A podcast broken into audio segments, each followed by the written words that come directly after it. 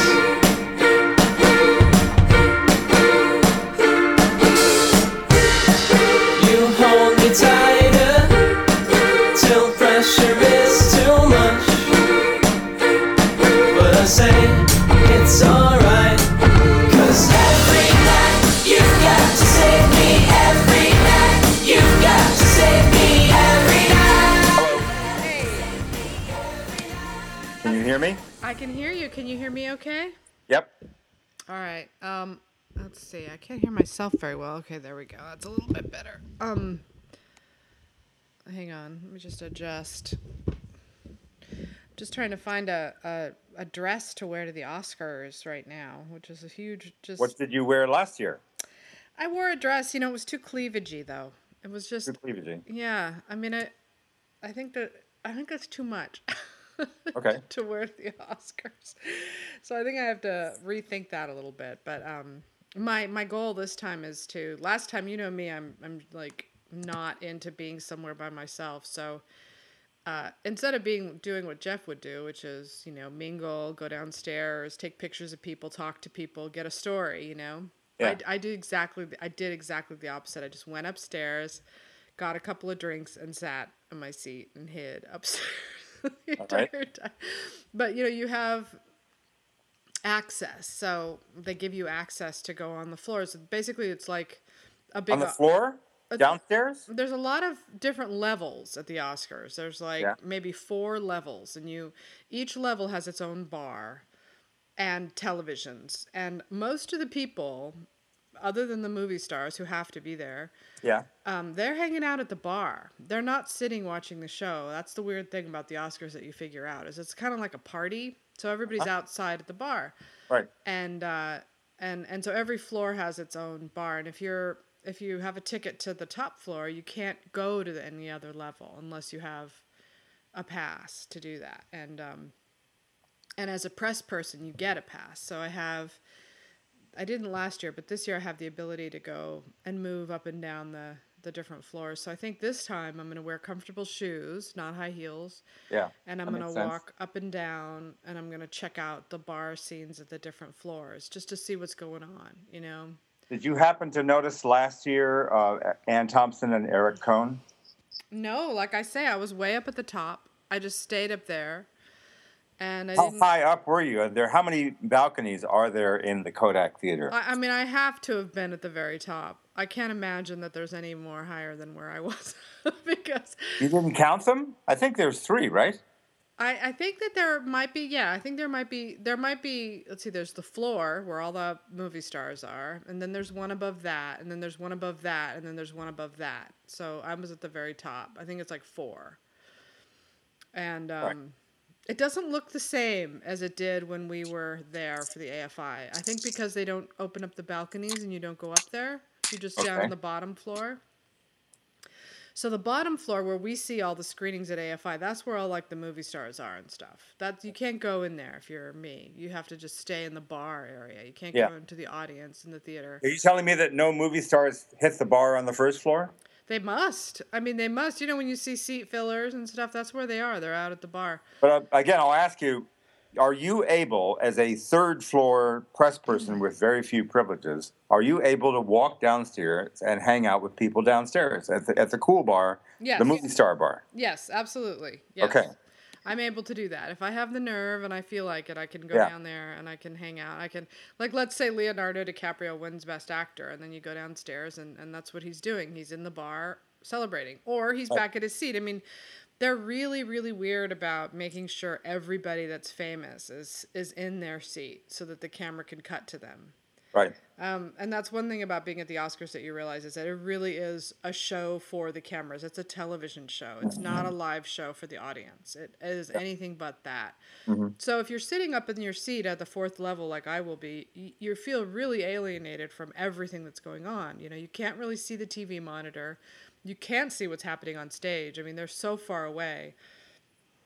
So the only real option you have is going out to the bar and looking at the T V monitor, and that's where most people up there watch the Oscars. They mm-hmm. don't watch it live because you can't see anything. So, um, last time I was in the um, um, the, the the Kodak was a, I had a really good seat to watch Zero Dark Thirty, and I was sitting kind of at the midpoint. I, I also attended a Barack versus Hillary debate there, and I also had a good seat at that point. Hmm. And um, it's pretty nice to be in that downstairs area. And it does not seem as large and as cavernous. It's it's a negotiable space that doesn't seem excessively, mm.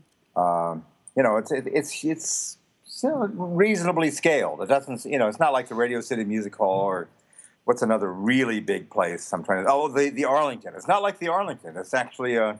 No, uh, unless so, unless you're seated up at the top, and then you do really feel like that. You feel yeah. like you're at one of those, yeah, um, one of those concerts. Because I like I say, I think they close all those. I think they're literally walled off, and you don't even see the seats. And then when they do the Oscars, they open it up. um, all right. Well, just to to recap for those who haven't been staying with our constantly fascinating discussions about the uh, about the Best Picture and Best Director situation. As you know, and many, everybody knows, uh, and uh, you know. By the way, I was interviewed by a Russian magazine. I'm actually going to be quoted in a Russian magazine sometime in the next two or three days. Mm-hmm. Uh, you know, it was an email thing, but basically, but there's you know our friend Kayla Marsh and others. They're all interested in.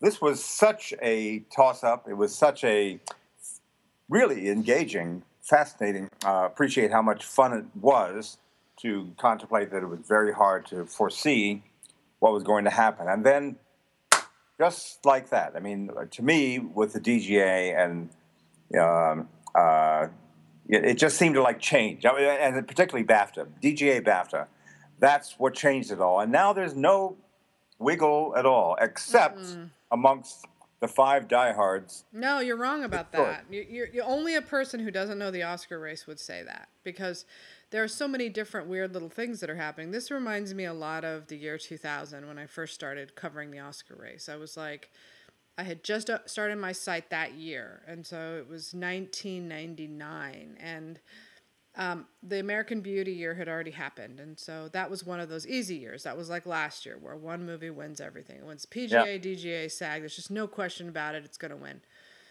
Then the Gladiator year came, and it was so trippy. It was like, you had, just like this year, you had these three major factions of films. You had Gladiator, which was the people's choice. You had Crouching Tiger, Hidden Dragon, which the critics loved and a lot of people yeah. loved and made one hundred million dollars. Ang Lee won the D G A. Yeah. Gladiator won the P G A. And then along comes Steven Soderbergh with Traffic and Aaron Brockovich the same year. Yeah. And so they're like, what are we going to do with Steven Soderbergh? And mm-hmm. we've got these three movies winning these three different guilds. Well, the end was completely surprising because the P G A called Best Picture, which is Gladiator. Yeah. The D G A didn't call Best Director because Steven Soderbergh won for Gladiator. So Ang Lee never won Director, even though he won the D G A. So it was a weird, a very weird year. And, um, And that's what this reminds me of. When you have the major guilds giving awards to three different movies, it's only happened, this will be the fifth year in all the years that they've been doing the guilds. Um, so that's like going on fifteen, twenty years, something like that. And um, and twice the D G A called it. That was Million Dollar Baby and A Beautiful Mind. And both of those won the D G A, won Best Picture, no split.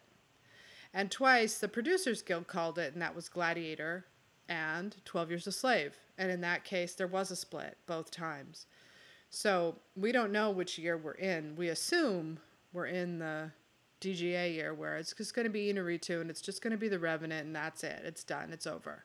And I could see that happening. That's like, for me, like a ninety percent probability that's going to happen. Mm-hmm. But I have a ten percent part of me that has been doing this for a long time. And I, I sort of sense that I've, I don't, you know, that, that this could be a year where the P G A calls Best Picture by a total fluke, only because of the way the ballots come in. I was talking to Steve Pond on Twitter about this last night. We were talking about the way the ballots come in. I was watching his video that he made about the preferential ballot and how it gets counted. And you just re- made another video about the preferential ballot? No, it, this is an old one. This is from the zero. Oh. This is from the Hurt Locker year, I think. He, the Hurt Locker Avatar year, because that was another year where it was really close. Yeah. And everybody thought Avatar was going to win Best Picture, even though Hurt Locker had already won all the major guilds. Uh, won P G A, D G A, and everybody thought, she's going to win director and Avatar is going to win picture. People like David Poland thought that. Um, I was one of the few predicting the Hurt Locker because I figured there's no way you could argue with P G A, D G A, even though that's happened in the past. I just didn't see any way that uh, the uh, that Avatar could win. And Chris Tapley and I were talking that night just before the Oscars, and we were saying, you know, if we had a five-picture ballot and it was about most votes, Avatar would win, no question about it. And that's the same thing we're in right now. If it was five ballots, Revenant would win, just like it did at the D G A, just like it did at the BAFTA. Most votes, it gets it, right? Yeah. No brainer. But the way the pre- preferential ballot works is that if you don't come in way, way, way, way, way ahead, if it's even close at all, like let's say my theory is that Spotlight is going to cut into Revenant's lead, that there's going to be a significant number of people who put Spotlight in number one to cut back on Revenant's lead heading in. That's going to trigger a recount. And when that happens, another movie could win because Revenant is divisive. It's not a film that hits two, three place on the ballot. It's a film that hits either one or four, five, six on the ballot. It goes high or low. It doesn't go top, middle, you know? So that's the problem. That's the hard thing to figure out. And anybody who can call this race, if it's not Revenant, which everybody's saying it's Revenant, so if it's Revenant, it's a no-brainer. Everybody's right. Race is over. No mystery. If it's not Revenant, if it's Spotlight or Big Short, whoever calls that race is going to be the big genius of this year. And that's why when you say, why aren't you predicting Revenant? Because I always go for the long shot prediction. Okay. Because after all the years I've been doing this, nothing would bore me more than saying, oh, okay, everybody's predicting Revenant, I might as well pick Revenant. I would never, I wouldn't even bother predicting the Oscars if that's how I thought, you know? Why? There's like thirty people predicting the Revenant, you know? What What does it matter if Sasha Stone also predicts it? Well, it saves me a tiny bit of ridicule from people like you and Greg Elwood and other people who are like, you know, who make fun of people who don't get their predictions right. But for me... No, I didn't say uh, you're you're deserving of scorn because your predictions are wrong. What I said to you and the four other uh, Big Short diehards was, listen, you guys are dug in on, you see and feel, and you're putting your your your rep on the line in a certain respect by saying, this is what I think, this is what I divine out there. Well, uh, as far and, and that's not. I'm just saying, where does that come from? Other other than the P G A thing, which I think was satisfactorily answered, or at least pretty yeah, satisfactorily yeah. answered, when Ann Thompson said, I think the producers were kind of appalled at how that m- movie went over, and they lost the snow, and they had to go to Argentina, and it wasn't really sh- a well-produced movie. It, it They ran way over no, budget. See, I don't agree with that at all. In all the years that I've been covering the Oscars, I've never seen that be, to be true. People always say, that was what they said during Avatar. That's what they said, you know, about all these other movies. That the producers are going to think this. The producers are going to think that. Well, what I found is that industry voters, for the most part, kind of vote for what they like. They don't think about it like, oh, it's about producing, so I'm going to like this movie. That that isn't the case. It just never turns out that way. They don't even pick producers that they like particularly, uh, like Kathleen Kennedy. But um.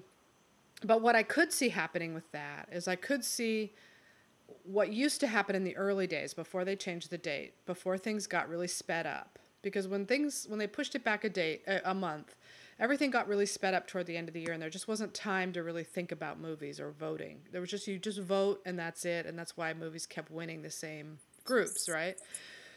But sometimes you have a win where there's a reset. A movie wins and people collectively think, you know what, that movie shouldn't have won. Like Avatar winning the Golden Globe. When that happened, people were just kind of like, ugh, really? We thought this was going to be Catherine Bigelow's year. And, and that, I thought, really turned the race around was that moment. Me too. I thought maybe, but I, I, I was very, very I didn't know what, what to think when that happened. That was a very upsetting moment.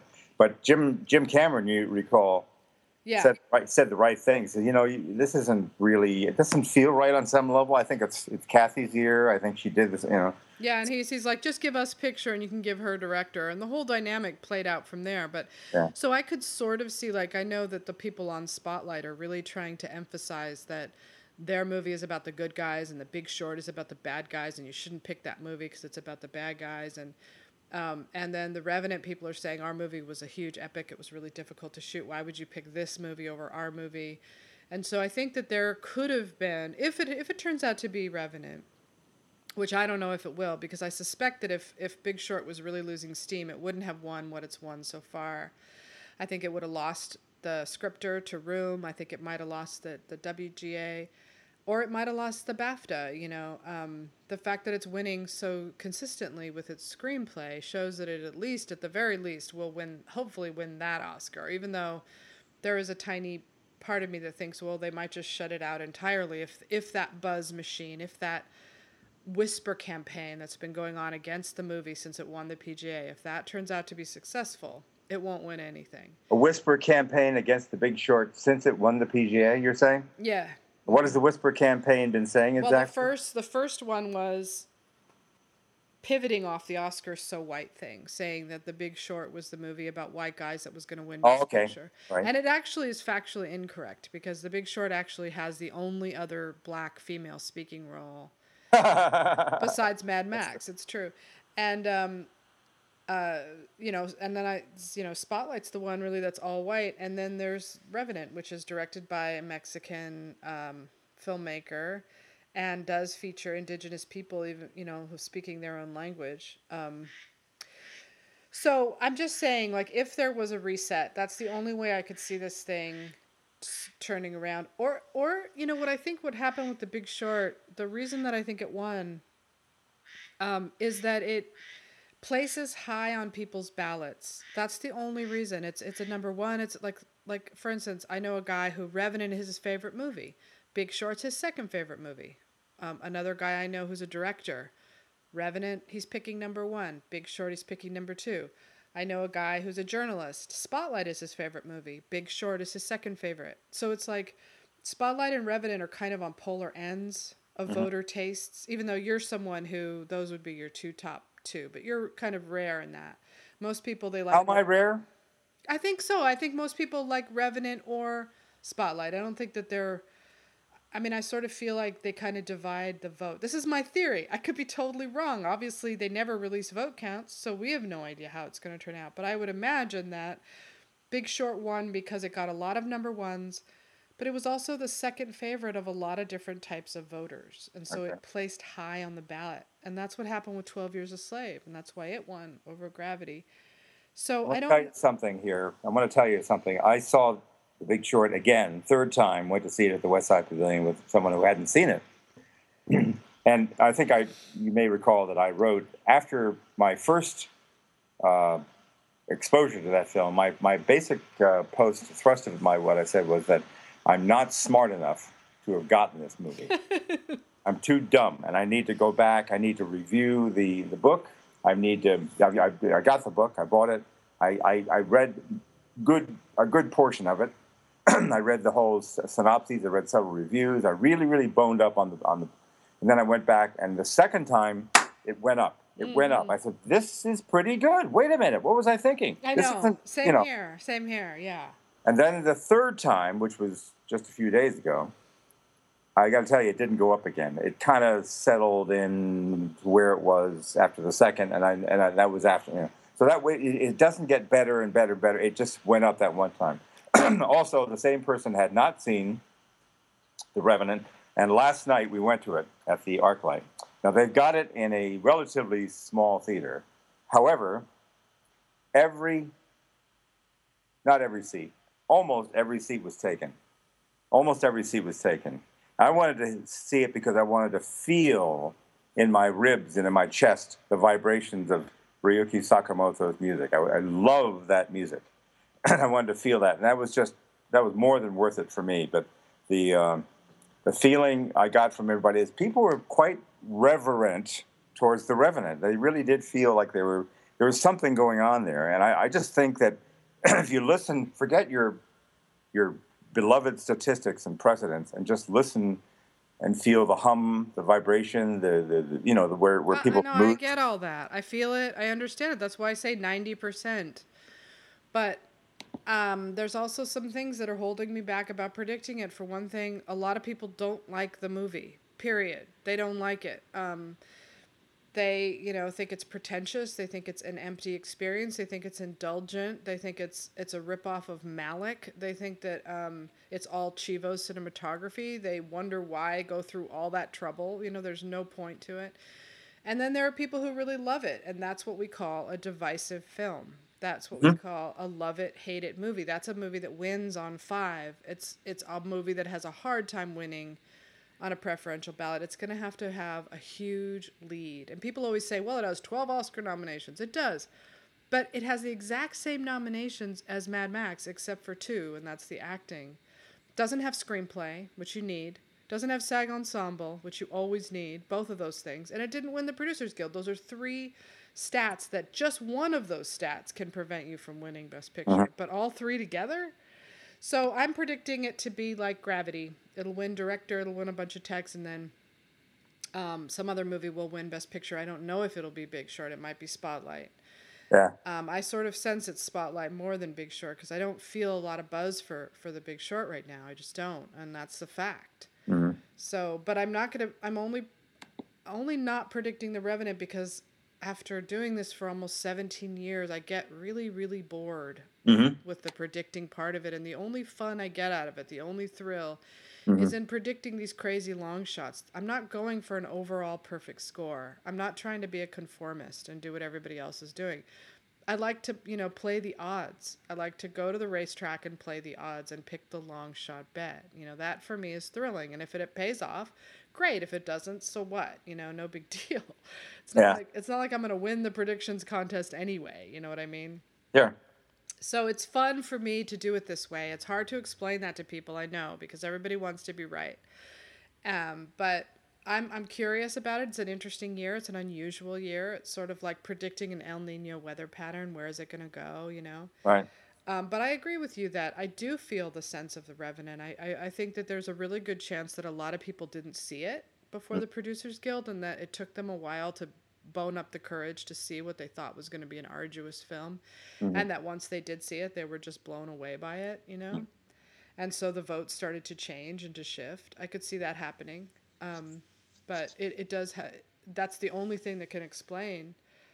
Yeah. Um, why it didn't, it hasn't picked up those major awards that it needed to. Right now it's on track to do just what Gravity did, because other than the BAFTA and the Globe, which you can discount because they didn't win last year. Remember, he didn't win last year for the uh, BAFTA. He didn't win. He didn't win the Globe for Birdman. So for them to say no to him twice, that would be pretty ugly. So yeah.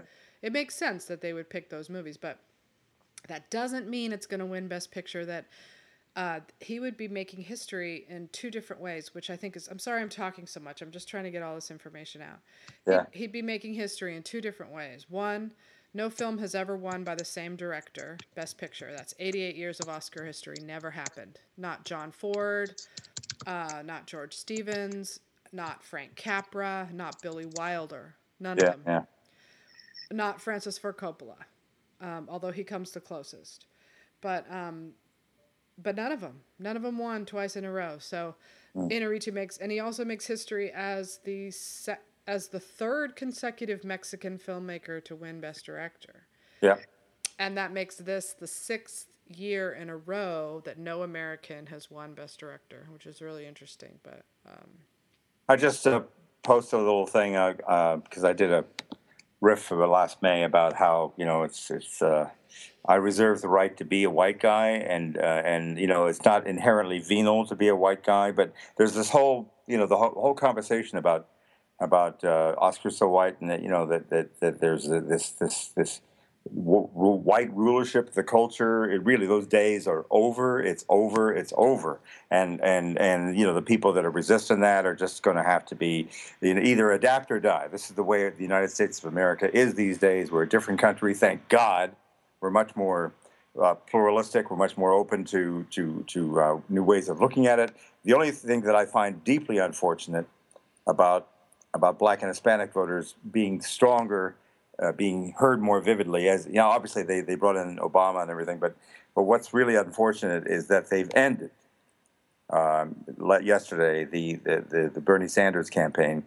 And I'm very sorry that it's over as quickly as it was, because it seems to me that what he was saying, and if he hadn't been in the race, uh, you know, Hillary Clinton wouldn't be saying half the things that she has been saying. And I, I, I know it's it's Hillary Trump now. It's over. But, you know, and what we have to go through, the humiliating thing, which Bernie will lose badly in South Carolina next weekend, and then he's going to lose any any state where there's a significant African-American vote, he's going to lose big time. Well, um, here's the thing. The beautiful thing about Bernie Sanders is he didn't just change the race on the Democrat side. And and this is sort of a, a blessing and a curse. He's actually changed the race on the Republican side, because without Bernie Sanders, you would never have had Donald Trump. Donald Trump looked at Bernie Sanders and he said, I'm going to be that guy, but I'm going to be that guy as a rich man and a successful yeah. man. But he's doing exactly what he's stealing everything from Bernie Sanders' playbook. He's saying almost exactly the same things, only without the socialist component. Yep.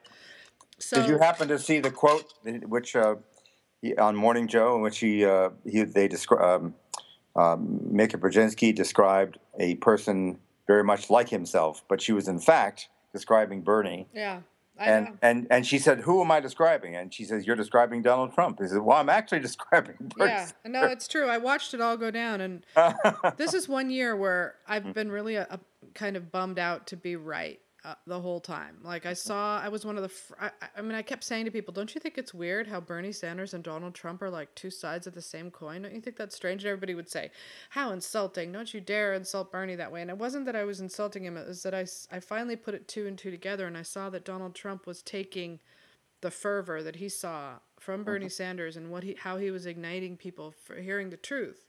For the first time about politics, really hearing the truth, hearing a politician step outside the framework of, of what we know that they have to say to get elected, and to just speak directly to people and tell them this is what's going down. And that was really, you know, great for people to hear. Um, the mistake that the Bernie Sanders campaign made is that they actually thought they could win. And the problem with that is that there is a, it's a small, tight circle of people who support those, that policy, and you're never going to get the majority of Americans, not even the Democrats, to agree to that. You just aren't. You're not going to say, I'm going to raise taxes on the middle class and you're going to get better health care and uh, free college. They're not going to go for it. So that yeah, was no, that's why we're, that's why we're like, we're not number one anywhere in the world. We're we're like number thirty-eight. We're no, number seventeen. You know, yeah, I know, but it's not a great place to live anymore. The, Ber- and the cultures Bernie- that do do that and believe in, in social we concept rather than the bullshit American me, me, me. I'm going to be That's a hero. Right. I'm going to be a multi-millionaire. I'm going to live like a Kardashian. Listen, That's, everybody I, still I, thinks. I personally agree with you one hundred percent. But what we're you guys are doing, Bernie people are doing, is trying to do what you and I have been doing, what I have been doing for the entirety of my Oscar coverage, is trying to fit a, a square peg into a round hole, trying to say, you should pick Social Network. It's a better yeah. movie than The King's Speech. And they're never going to do it. Like, you can say that till you're blue in the face, but there has to be, a reality has to be confronted about what America is. America is about entitlement, not entitlement welfare state, the way they say it, Republicans mm-hmm. say it. Entitlement from Americans. We want to do what we want. We want to eat what we want. We want to throw away any kind of trash, any kind of plastic, drive yeah. any kind of car, go anywhere. No one can tell us what to do. Right. That's who we are. And that isn't that isn't what socialism, you know, as much as I love it, isn't isn't what America is about. And so that was my problem with the Bernie people, is they couldn't see beyond that little circle that they were. And it was a great circle, and you're right, it inspired Hillary, inspired Trump. But when you're talking about winning an election, you know, there's a reason all that shit was put in place, because that's how you win elections. I mean, you go back to the nineteen seventy-two campaign with George McGovern. He was talking about a lot of the same things, and you had, you know, Gloria Steinem and Warren Beatty and all these guys following McGovern around. And his thing was never, he, he lost in a landslide against Nixon. You know, it was such a small group of people. Um, he was a great man, but at this, you know, at some point, you know, hard, cold reality hits you in the face, and you have to say, okay, do we want to win, or do we want to, like, you know, trip the light fantastic here? We gotta, we gotta, you know. But I don't think that, that people should feel like they lost on the Bernie side. I think they should feel like they won. They really did turn a lot of people onto politics, a lot of young people, and um, open them up to what's going on. And, and who knows, maybe in four years there really can be a, a real revolution. Once Trump, well, you know, the, here's the irony. The irony is that people who just can't be bothered to immerse facts voted for Hillary because they feel an affiliation, an, an affinity, a closeness, a comfort level with her that they are absolutely, it's right in the blood, it's right. No, you're down. Wrong about that. I'm sorry, I kind of call bullshit. Yes, it is. That's she. That's why she's winning. No, she's it's winning because African Americans and Hispanics. No, End of story. that's not that's right. That's not right. She's winning that's because exactly the Bernie side is offering a very concentrated, specialized, extremist platform that most Americans aren't going to go for. It doesn't cover anything else except the Bernie Sanders thing, and and a lot of people can't relate to that. Yes, you're right. They do feel disenfranchised.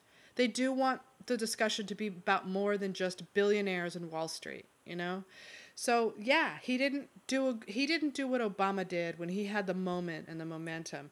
Obama reached out and brought people in. Bernie has never done that. He's stubborn, he's closed, and his supporters are whiners and cheaters.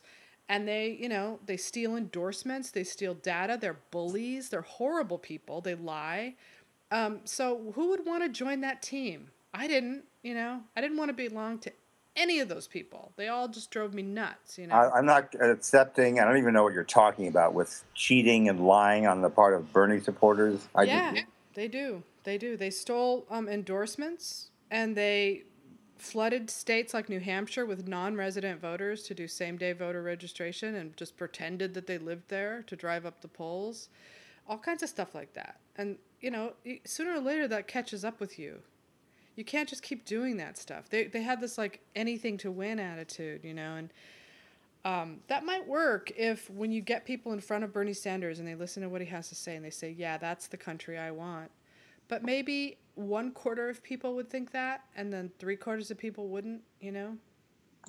So here we are going into another period, which I'm not unhappy about, but I'm not terribly delighted with either, which is a center-right corporatist, you know, Morgan Stanley, uh, you know, the, the big Wall Street mon- uh, people have given her tons of money. You think that had nothing to do with the way she thinks, the way she's going to plan things? You're yeah, crit- I don't, because I don't I don't see her as inherently evil the way a lot of people in the... I don't see her as evil, but she's certainly not a game no, changer. No, I don't believe that about Wall Street. And people said the same the- thing about Obama, and the fact is that if Democrats care, they'll go to the midterms and they'll vote to change Congress and they'll get people who represent them to change. This is what the Tea Party did. The Tea Party, for eight years while Obama was in office, they mobilized, they got their Tea Party people in Congress, and now those same people basically control Congress. It's called the Freedom Caucus. It's like a bunch of white guys who are controlled. They wouldn't even look at Obama's budget. Yeah. So the Democrats should take a page from that book. They should find some really progressive lefties and get them elected. Get him into Congress, and then get your president. Mm-hmm. And that's how you do it. You don't just, like, put in a magic man and say, okay, Bernie, wave your magic wand and let's have free college. You know, just can't do it that way. It's never. Yeah, because work. every uh, several dozens of other countries have done it that way, but, but we can't do that. No, no, that can't happen because we're Americans. They, they haven't gone from a two hundred year capitalist system of where the only way you can get elected is to celebrate American exceptionalism, wear a stupid red hat that says, make America great again. That's what America is, okay? Europe, European countries are not like that. I mean, maybe they were at one point before their empires fell. But we're, you know... Boy, you know, this is, honestly, you know, this is why for, for decades I've been at European at heart, and I got to live here. This is where the money is. This is where my... Uh, my living is, you know, yeah. uh, it's, it's, you know, certain roots and certain memories and certain very profound enjoyments about the culture. But really, you know, I mean, there's so much that is repellent about this country. And I'm, I'm really not, I've never been, I'm not uh, that taken with it. I mean, it's, it's, it's so much more beautiful in, in, in Europe. It really is. I, I understand that completely. I really do. I, I mean, I don't. The thing I like, only thing I really, really like about America is I do like the fact that I could build my own business from the ground up and just start it one day. Yeah, you I can't do that in fa- France or uh, not the same. Here, only in number one America. You, you can't really. I'm sorry, you can't. I was telling this to Alex Billington. He was saying, first of all, he doesn't understand and you don't understand what it's like to be female over there and to always have people catcalling you and looking at you and treating you differently because you're a woman. It's the weirdest, most surreal thing. Like, I don't get that here in America. You know, I get that over there in France. I do, and in Italy.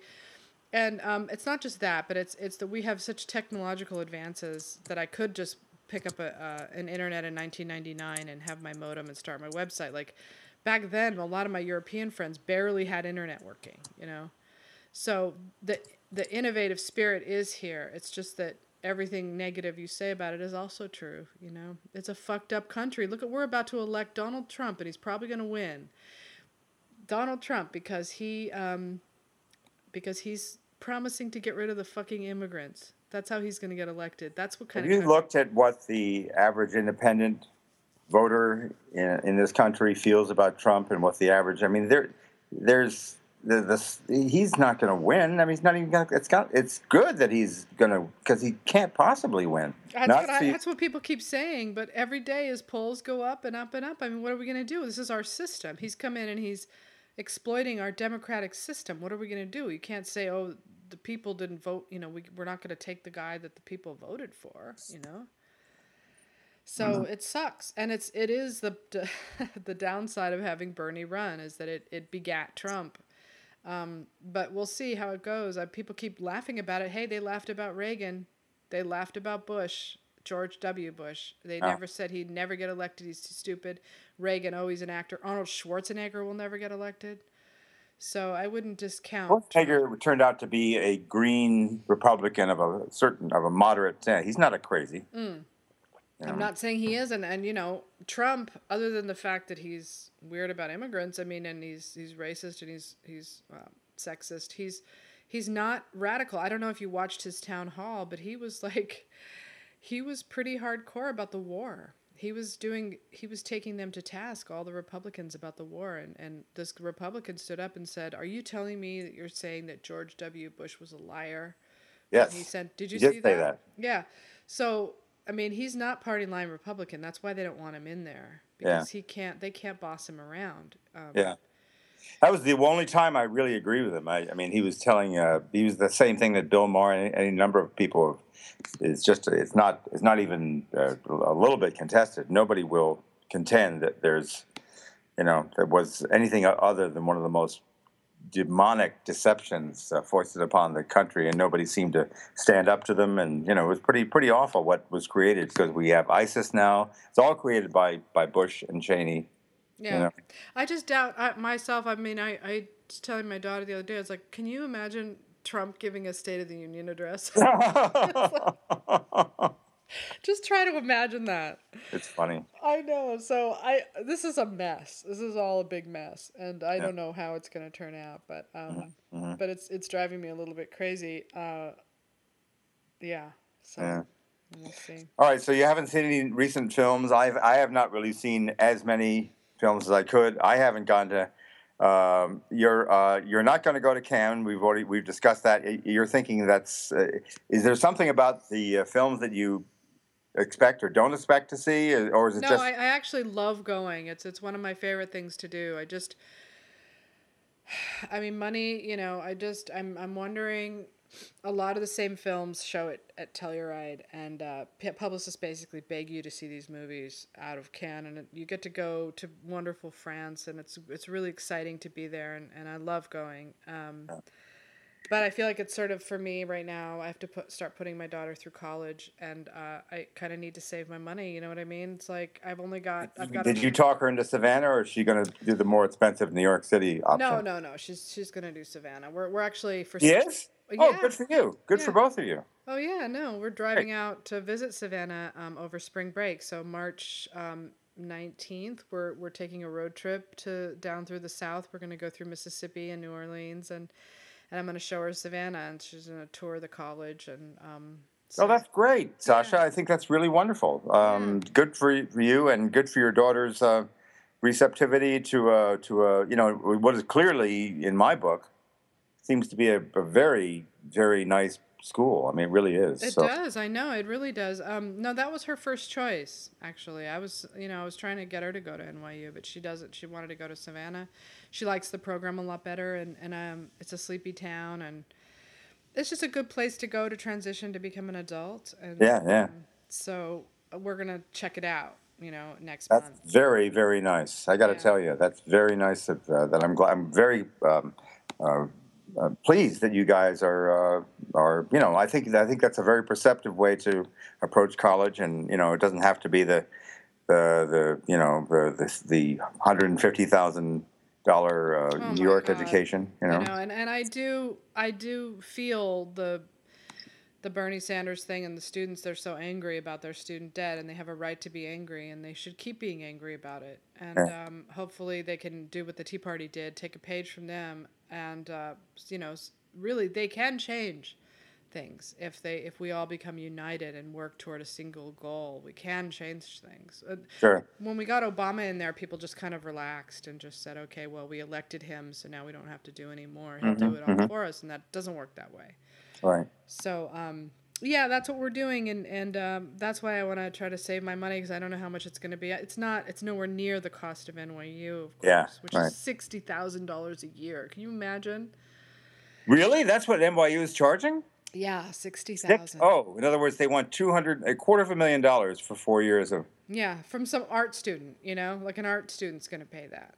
Some yeah. painter is going to pay that much money to go to college. I mean, what are they thinking?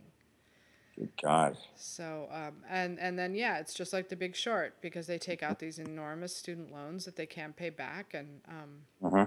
and then the banks do just to the, their loans what they're doing to these default loans in the movie. They're they're betting against them, failing. They're, you know, right. getting fees for the insurance. They don't care if they default. You know what I mean? Uh-huh. So, um anyway, back to the Oscars. Yeah, yeah. But basically, I think that, uh, I, I, you know, like I say, ninety percent sure it's going to be Revenant for picture, director, both sound categories. Um, I uh-huh. think it'll win. Um, you know, you'll know early on how much they love The Revenant if it just starts winning the things that Mad Max is supposed to win, you know, like visual effects. And- I thought the conventional wisdom is that Mad Max is expected to, to win tech awards, uh, uh, partly with the understanding on a lot of people's part that it's probably a Revenant year best picture-wise, but mm. uh, Mad Max is very respected, and this is a way to, um, you know, to give the proper respect, the due respect to that film. No? Uh, I, th- I think so. I mean, you just, you know, you don't really know until you're heading into the race how it's going to go. Like last year, I think everybody was sort of surprised that Grand Budapest did as well as it did with the with the Academy. Um, Whiplash did really well. It won sound and editing, you know. Mm-hmm. Um, there's some kind of surprises like that. You just don't know exactly what movie that they love um, heading in. And, and those two movies, they, they're going head-to-head in every category except acting. So... Um, I think it's, for me, it's going to be interesting to see. You know, honestly, I would love to just never have to predict the Oscars. I would love to drop my Gurus of Gold and drop my Gold Derby and just enjoy the race and not have the pressure of having my, my, um, my picks scored and, mm-hmm. you know, talk about winners and who's doing better and who's the better predictor and all that stuff. Like, I mean, mm-hmm. I guess it's only fair. We're doing that to movies, so people should do that to us. Right. But, um, but I don't like doing it. It's the part, part that I really don't like. It makes me mm-hmm. feel bad. Mm-hmm. So uh, for the next three years, you know, or so, I might just drop out of those two things. okay. okay. You know, just take a little pressure off a little bit, you know. Mm-hmm. That's what Chris did. Chris Tapley and Pete Hammond both did that. They just took themselves out of the game. So that- uh, Chris has did it with his variety uh, uh, birth because he feels that it would be alienating to too many of his sources, like I, I, no, I just don't think he felt like doing it anymore, and I understand how he feels. Like there's so many people who pay attention to everything that he predicts, and Pete too, and I'm one of those. Like, you know, we've been doing it so long that, you know, so many people like hang their own predictions on what we predict and talk about our predictions and stuff, and it's just a. And if you get something wrong, they they ridicule you endlessly, and you know, I think that they just feel like, you know what, I don't want to do that anymore, and they can afford to. Because they belong to the Penske Media Group, so they can do whatever they want, you know. Yeah, yeah. You and I can't, of course. Mm-hmm. We, we still have to hustle it, you know. Mm-hmm. All right. Well, um, I have one more. This is one. At uh, this time next week, I'll be putting up my my uh, condensed list of the films that are that look to be the strongest for this year. The ones that are going to be the most review driven. Where they end up on the award season chart is anyone's guess. But one thing that has uh, it was kind of looking like it wasn't an award season film because uh, I'm talking about the Oliver Stone. Snowden film, which, you know, uh, obviously the, the documentary, uh, Laura Poitras's documentary won uh, the Best uh, Feature Doc uh, Oscar. And, you know, there's always the, the, the intrigue about, about someone dramatizing this and making maybe something a little more out of it. But it was uh, it was a late December uh, of fourteen... No, what am I talking about? It was going to be in uh, late December of fifteen. They bumped it into May of sixteen. And then two, three days ago, they bumped it into right in the middle of the Toronto Film Festival. Um, it's, it's just called Snowden.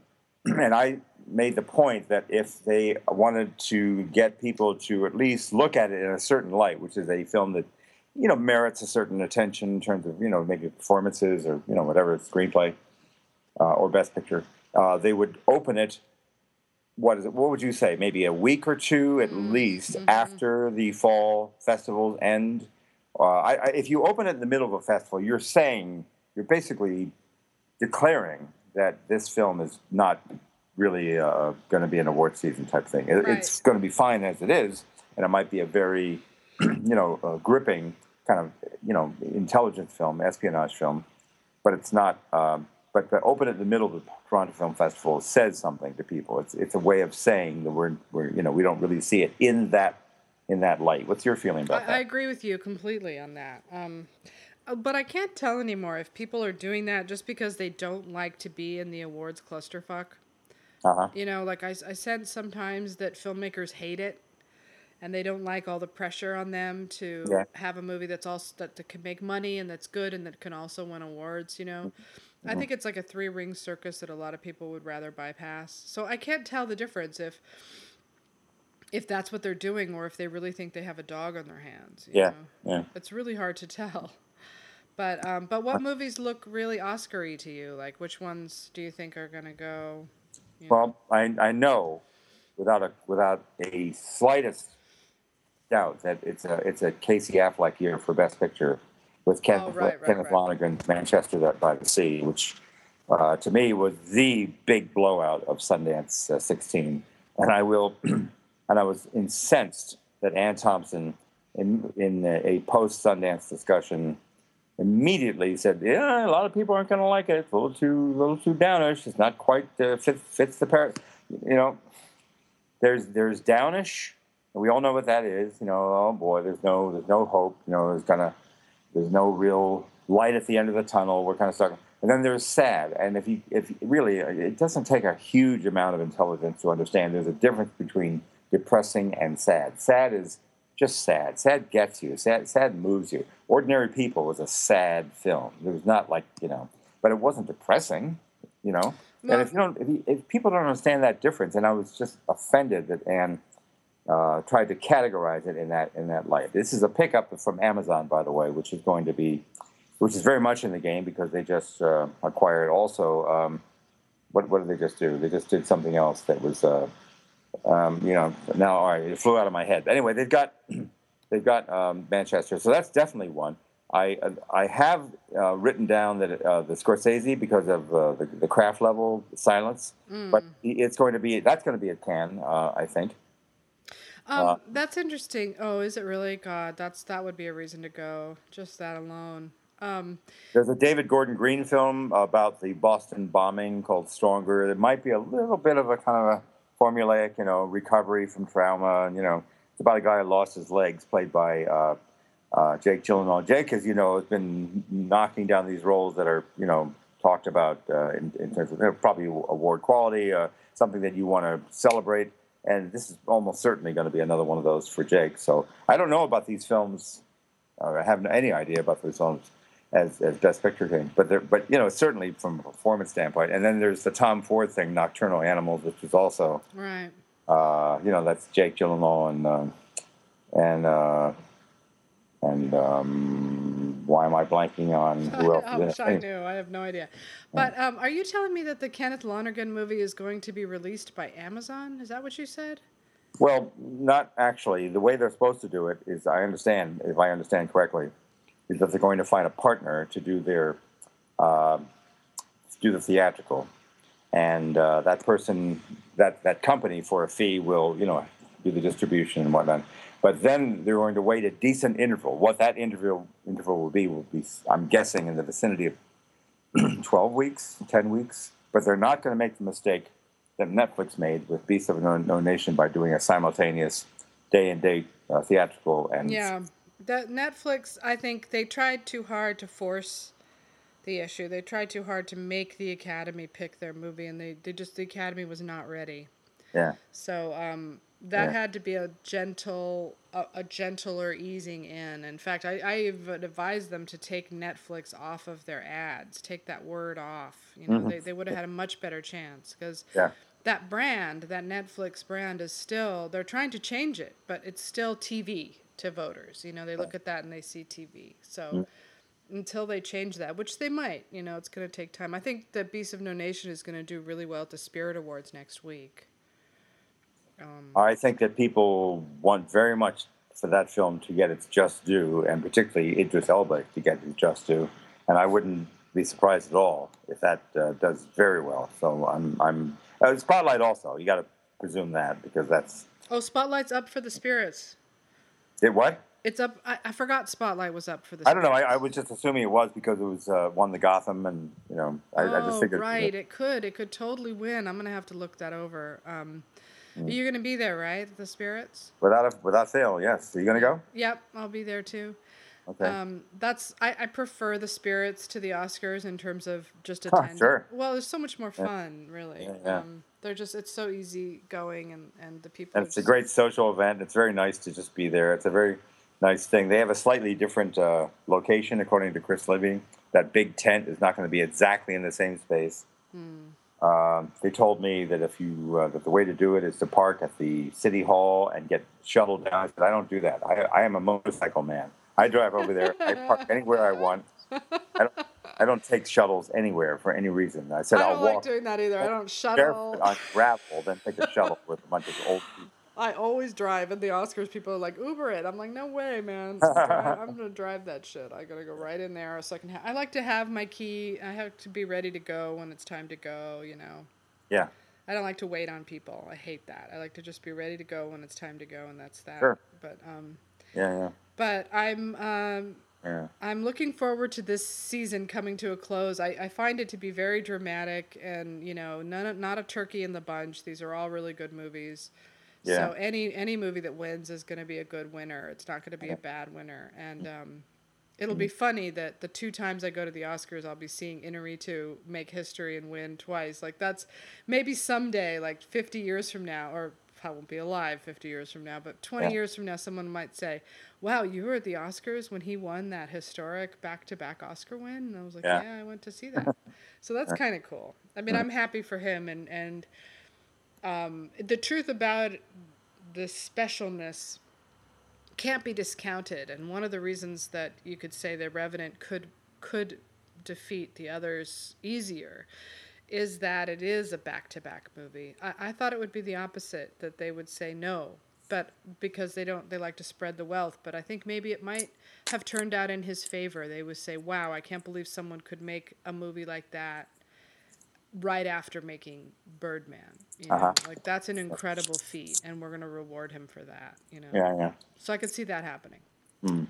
but um, but otherwise, I feel like the awards are just going to be pretty fairly predictable, you know. Brie Larson, uh, Leonardo, yeah, uh, supporting actor is a little tricky. It it's it's most likely Sly, but it could also be Tom Hardy. He could upset there. He is, you know, kind of the man of the hour, and he's great in The Revenant. Um, he's the best. I'm, I'm not aware of any thought about Tom Hardy being a possibility. Where did that come from? I don't know. It's just something I was thinking about, and, and this, I heard this guy predicting it as a po- possible spoiler, and I thought that maybe if you see that happen, then you know Revenant is just that's going to sweep everything, you know. But um, okay, I don't know. I, I just thought, you know, everybody, when they talk about The Revenant, that's what they talk about, Tom Hardy. Everybody that okay. I know that's seen it. Even more than Leo's performance, they talk about Tom Hardy and how great he was. And he is great in it. Come on, he's great. Mm-hmm. Um, he is my favorite thing about the movie, other than the cinematography, for sure. So, right. um, so there's that. And uh, um, supporting actress is going to be Vikander, probably. Screen- Can't see any way around that one. Yeah. Screenplay will be Spotlight and The Big Short. Yeah. Um, editing is a t- is probably going to be Mad Max. I don't think it'll be The Big Short. I think and other tech awards too, as we were saying, right? Yeah. Pop- mm-hmm. Mad Max and Revenant are going to split the techs. Uh, Revenant's definitely getting cinematography and both sound awards. Mad Max is probably getting makeup, mm-hmm. costume, um, uh, and then visual effects will be a toss-up. It might be, mm-hmm. yeah. So I know the most fun about any major event is. The older you get, the more you understand that the most fun of anything that is uh, that you afford great significance and meaning to, including uh, including making love with a beautiful lit woman, is that it's always, always more interesting and exciting in the anticipation and the lead up to than the actual thing. That's, That's right. The most fun is the is the lead up. So it's just like with it's more fun for me, in a way, almost.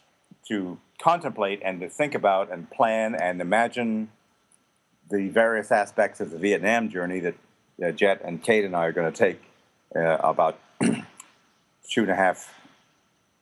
What what is the day today? I'm, I think it's the twenty-first. Uh, almost a month, not quite a month from now. Hmm. Uh, or three weeks, three weeks. But that that's kind of so much fun to like, you know. Imagine everything, and, and, and, and it's so much fun to uh, to be uh, socially uh, around this week in Los Angeles. If you are at, I just wrote a mutual friend of ours. What Oscar parties are you going to that I can get myself into? Yeah, I, you know. Well, I know my one friend is going to the Fox party. I know only that person who's going there to that party. So that's the only one I've heard of. Um, I'm sure there are. You know, many that you could get into. They the Fox party is uh, is all is of course, even though it's the Fox party, does that mean it's going to be the place to be? Not really. It's going to be as usual, uh, Governor's Ball and Vanity Fair. So those were the that's the real fun. They they, they go to these things at the end of the night. You right. kind of you know exactly. So yeah. It's not that great to, to be there. Really, it's it's all right. It's fine, but it's not you know the place to be. You know. Right, but it's hard to get into the Governor's Ball. It's almost impossible. So, did you inquire? Do you know of anybody? No, who has? I never have. I, I, you know, I asked him for this ticket. I was surprised I got it invited the second year in a row. I thought I was only going to be once. Um, mm-hmm. But I, so I don't push my luck. I would love to just get a guest to come with me to the Oscars so that I don't have to sit there alone. I would love that. But um, yeah. yeah. But uh, yeah, I'm sure the Governor's Ball would be kind of a trip to try just once. You know, see what that's like. And on top of everything else, you can't really do your live blogging about it. You exactly. Have to wait. I have to be stuck up there and my phone mm-hmm. running out of batteries, you know. I like mm-hmm. to cover the Oscars, you know. I don't necessarily like to attend them, but um, so I won't be but but at the same time, um, it does take the pressure off a lot when you're watching it live as opposed to sitting at home when you're waiting for the winners to be announced. It's so much more stressful at home for some reason. Um Being there, it's kind of like, uh, all right, fine. They open the envelope, they read the thing. It doesn't really matter. Yeah. uh, but at home, you know, you're you're plugged into the online world. Everybody's kind of going crazy over each yeah. win, and you know, it's, it's a lot of fun that way. I think. I yeah, I do. T- I like to watch it on T V. You know, hanging out at home, it's more fun. Yeah. So, but mm. anyway. Okay. Well, I'm gonna take a long. Not a long, but a vigorous Pacific Palisades hike in a little while. Nice. So. What a good idea. That's a mm-hmm. wonderful idea. I think we might go do something like that, too. Nice and warm outside. So. I think that's lovely that you guys are going to drive across the South. That's the greatest thing I've ever I've heard uh, in a while. Yeah, no, it should be really, really fun. We're we're both looking forward to it. I, um, I get to show her New Orleans. She's never seen that. And Mississippi and all these great places. So you're going to take uh, the uh, ten and sixty-six and then stay and then go through Texas. I, then, I no. think we're dipping down south more than that. We're not going to drive straight across. We're gonna we're gonna hug the south and see how that goes. Near the border, near El Paso and all yeah, that, mm-hmm, right? Right, and drive that's, right into. That's the nice. That's nice. Yeah, Galveston and um, it's really you know, but you, but still, no matter how you slice it, te- Texas is a huge slice of of geography. Right, I know. It's true. I can't wait to see it though. Road trips are my favorite thing, and I love seeing the country.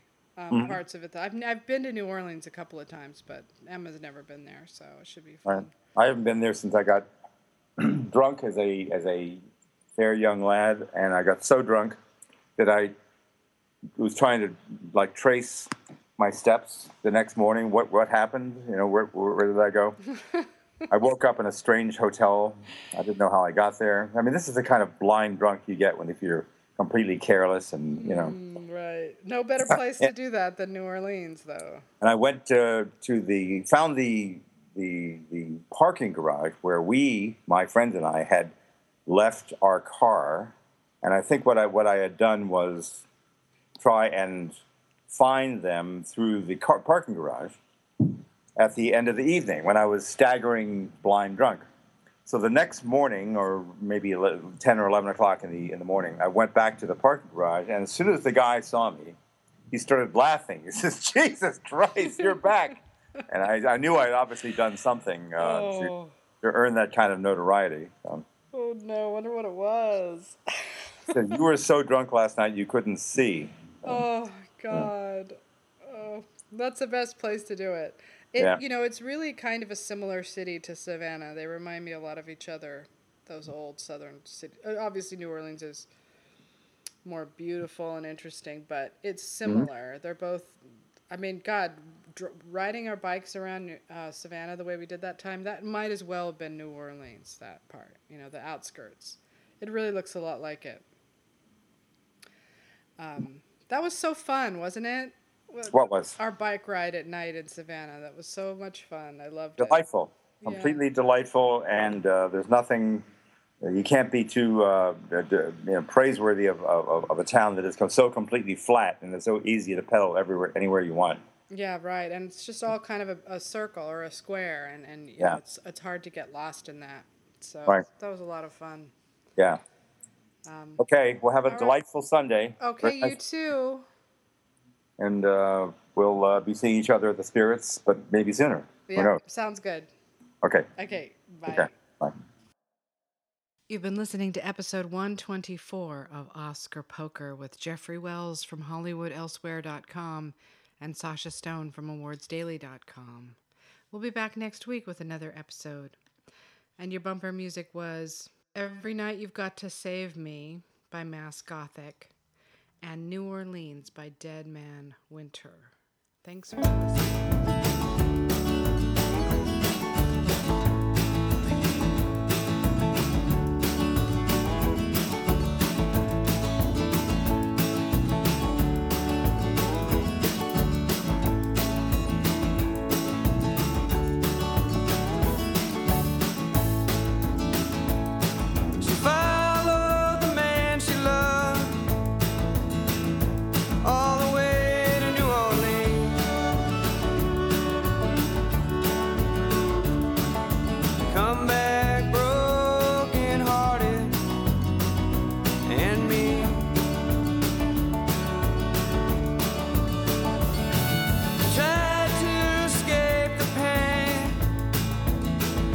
Well, sometimes it's all that's real. There's no excuse for living pain-free. That's the deal. It's a bitch, ain't a babe. To live while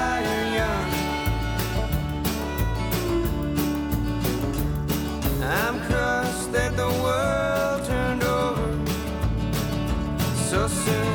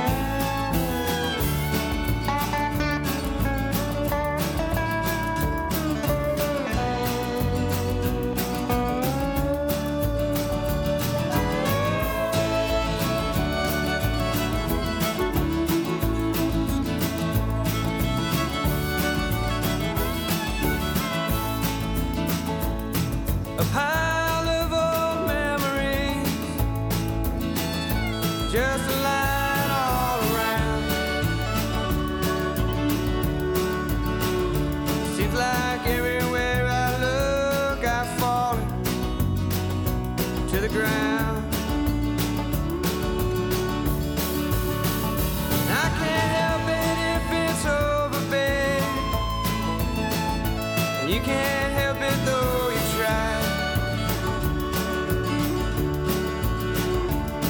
Your poor little soul is wearing pretty thin.